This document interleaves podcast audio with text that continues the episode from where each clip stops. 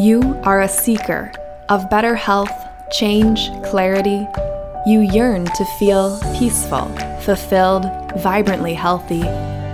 You can feel lost in the chaos, the busyness, the feeling that there's just something missing from life.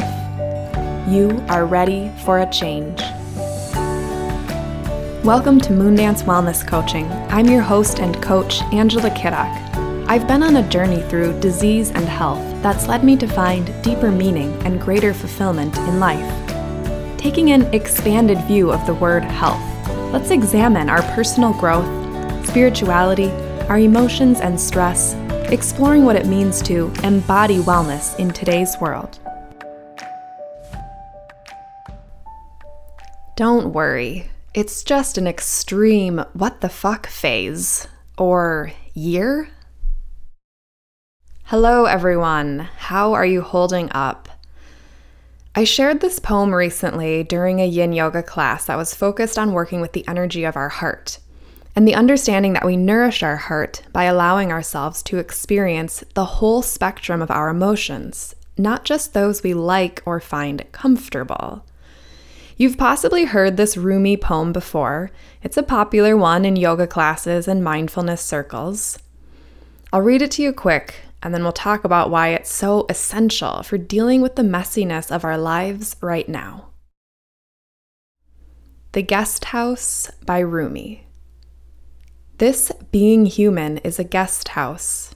Every morning, a new arrival, a joy, a depression, a meanness.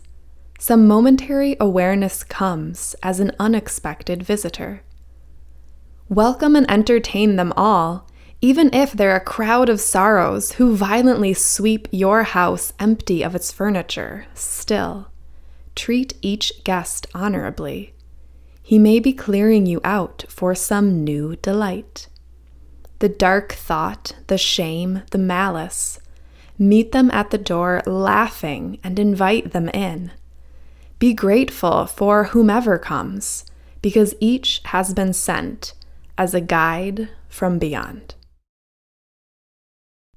Chapter 1 Trust in the What the Fuck phase. To put it plainly and way less elegantly, what Rumi was saying is that just by being human, sometimes you're going to find yourself smack dab in the middle of a what the fuck phase. I couldn't help but realize how applicable this is to our lives right now even if they're a crowd of sorrows who violently sweep your house empty of its furniture. Yeah, it's kind of been a year like that, hasn't it?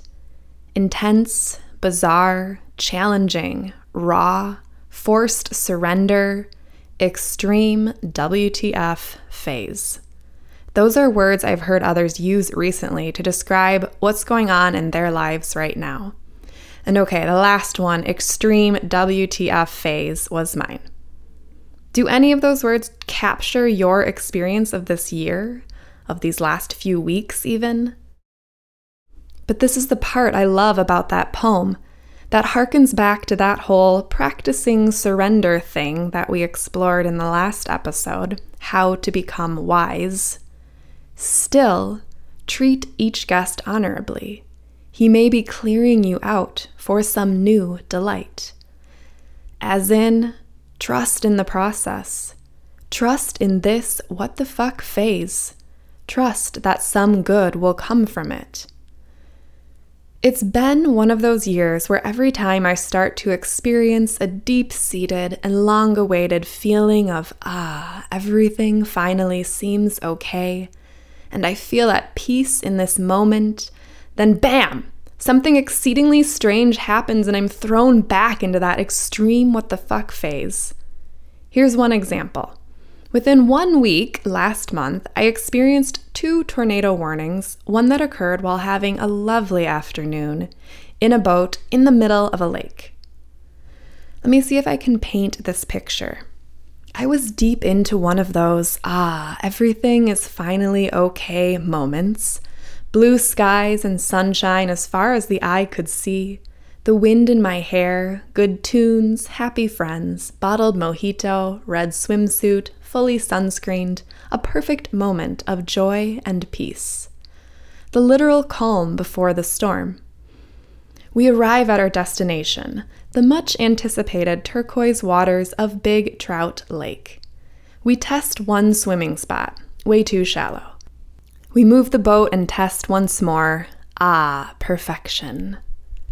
One human in the water, the rest of us mid dive, and what's that? Lightning in the distance. Phones blowing up with emergency weather warnings that we're now in the middle of a tornado warning between now and the next 30 minutes. Thank you, meteorology forecasts, for being quite successful at reporting whatever is happening right now. Suddenly, a mass exodus of boats, a cluster of everyone sailing past each other, no regard for the giant wake being kicked up from behind that smacks you in the face as the boats careen in front of one another. These must be the same humans that bought up all the toilet paper, I think. Every man for themselves, I guess. Six lakes and nearly an hour away from home, we kick it into high gear as the tornado sirens start blaring. Luckily, the Hubs is skilled at emergency situations and also gifted with an innate sense of direction and ability to read maps. Always useful to hang out with a first responder. He co pilots skillfully and serenely as my friend handles the boat, and I keep an eye on the sky and pray to my spirit guides for our protection. I mean, we all gotta play to our strengths. Okay, mom and dad, if you're concerned, we did have a plan B, it was something along the lines of pulling up to a stranger's dock and running up to their front door to beg for shelter. By the time we arrive back at the cabin, battered and bruised from the rain pellets, adrenaline crashing, the sky is clearing, and we experience a mix of relief and annoyance at the utterly ridiculous timing. The second tornado warning is slightly less intense as I'm safely indoors in our home later that week, but it follows that same, ah, everything is finally okay, turns into extreme what the fuck phase pattern. Moments away from sitting down to our delicious meal and the long awaited relaxation of the day, I'm suddenly standing at the window watching the wind swirl underneath the large tree in our front yard as it threatens to uproot the whole damn thing with every swoosh. The power cuts out, the sirens blare, mealtime turns into a very dark candlelight, flashlight dinner in the basement. I'm crossing my fingers the power returns and trying not to sweat the nearly $400 of groceries we purchased just hours prior, now sitting in a non functioning refrigerator. Spoiler alert, the power did not return and I did sweat it. Getting way too stressed out about shoving all the food into coolers and the possibility of all this delightful food going to waste. I mean, did I mention we just purchased a lot of food? Well, life's a practice and not a perfect, right? Sometimes we handle things really well, and sometimes we also don't. The morning after, we wake up to storm cleanup instead of breakfast on a patio downtown, which had been our attempt at planning something normal. Pro tip just don't plan anything normal this year. Chapter 2 flow like the breath. Interestingly, the astrology app that I'm obsessed with called The Pattern has recently told me this. It's a sober and serious time that can't be overridden by trying to escape in the ways that normally make you feel good. Um, yes. Months ago, it was just the inability to escape by not being able to plan a vacation, my usual go to when I needed something to look forward to. This last time, I was simply looking forward to sitting down on the couch, staring at the TV, and relying on the technology of refrigeration. Come on, this is just taking the inability to escape to a whole new level. And it's not simply intense weather throwing a wrench in our relaxation plans. Life, health, career, relationships, the entire social fabric, everything is being put through the ringer this year and our ability to check out or escape, uh uh-uh, nope. I find myself returning again to that Rumi poem. This being human is a guest house. Every morning, a new arrival, a joy, a depression, a meanness, some momentary awareness comes as an unexpected visitor. How many different unexpected visitors have you been made to sit with this year? Fear, disappointment, annoyance, overwhelm, grief, frustration, loneliness, discomfort, depression, confusion, helplessness, exhaustion, anger, worry, guilt, insecurity. And yet, welcome and entertain them all, even if they're a crowd of sorrows who violently sweep your house empty of its furniture, still treat each guest honorably. In a recent yin yoga class, we explored the idea of working with our emotions much like we work with our breath fully in, fully out. If emotions could speak to us, I imagine they would say, Hi there, please love me by acknowledging me and then let me go.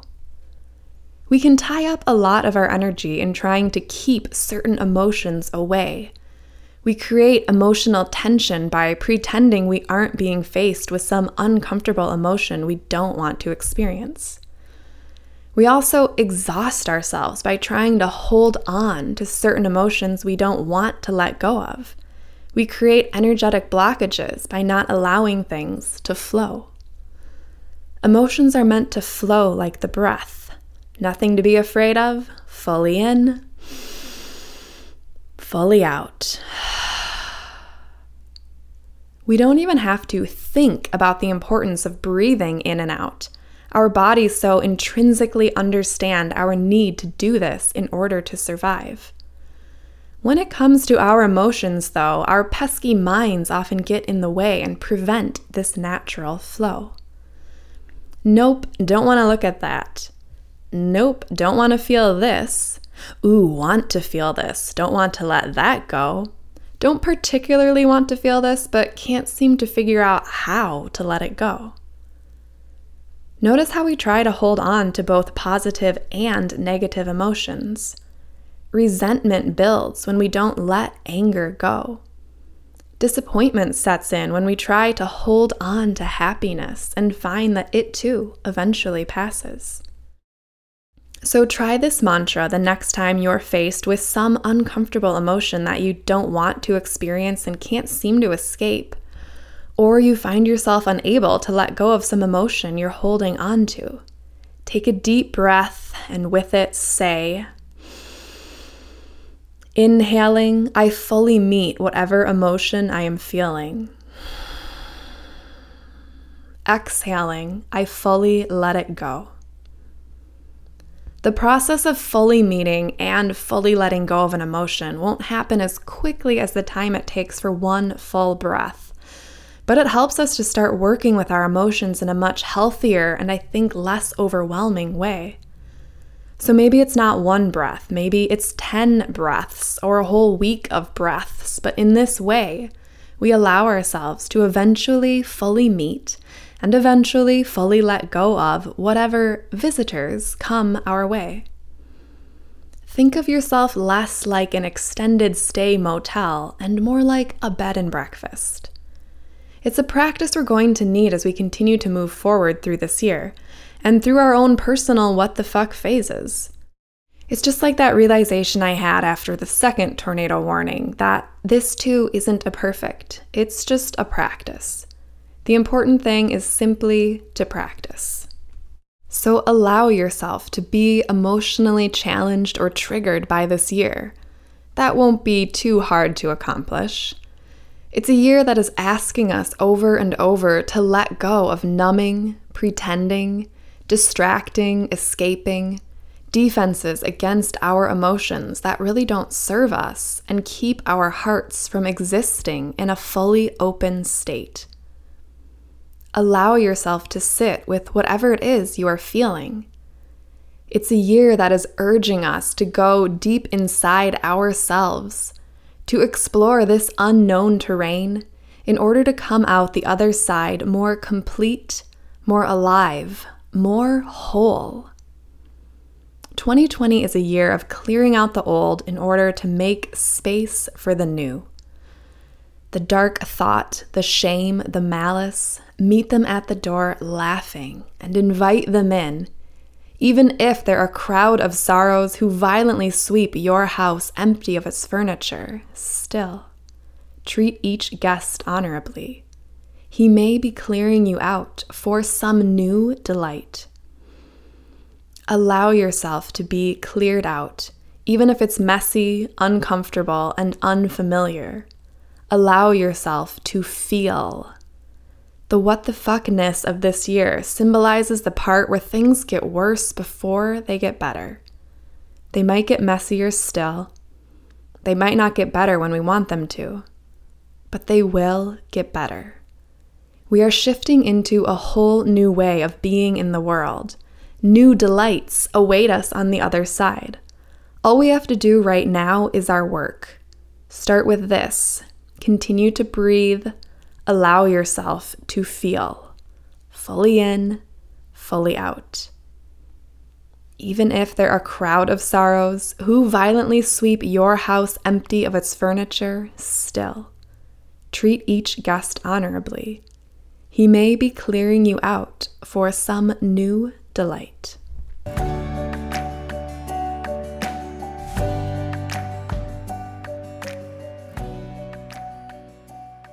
want to invite you to the next fall session of yin yoga and mindfulness meditation to learn the skill of stress resilience to help bolster you through these inevitable what the fuck phases of life. The next virtual session begins next week, September 8th. So, we know that the practice of yin yoga quiets our busy minds, provides a sense of peace and ease, and teaches us stress resilience skills. But did you know how it benefits the many systems of our physical bodies? The nervous system.